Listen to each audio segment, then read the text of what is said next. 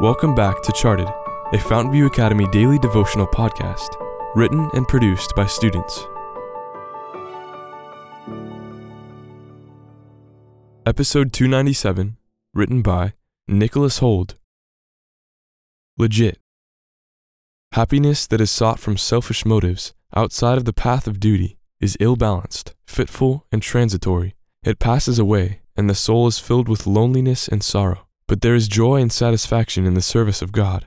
The Christian is not left to walk in uncertain paths. He is not left to vain regrets and disappointments. Steps to Christ, page 124. Appetite clawed the insides of my stomach. I calmed my hands shaking with passion to abstain from the fluffy pancakes lying irresistibly on my plate. After acquiring a fork worthy to vanquish my feast, I heard a friend's bowl filled with apple deliciousness tumble to the ground. Glancing at my watching friends, I quickly stopped with a napkin to clean the mess. Bathing in the admiring glances I had won, I reveled in my astounding self righteousness. My audience had seen my actions, but not my motives. What I had done was right, but empty.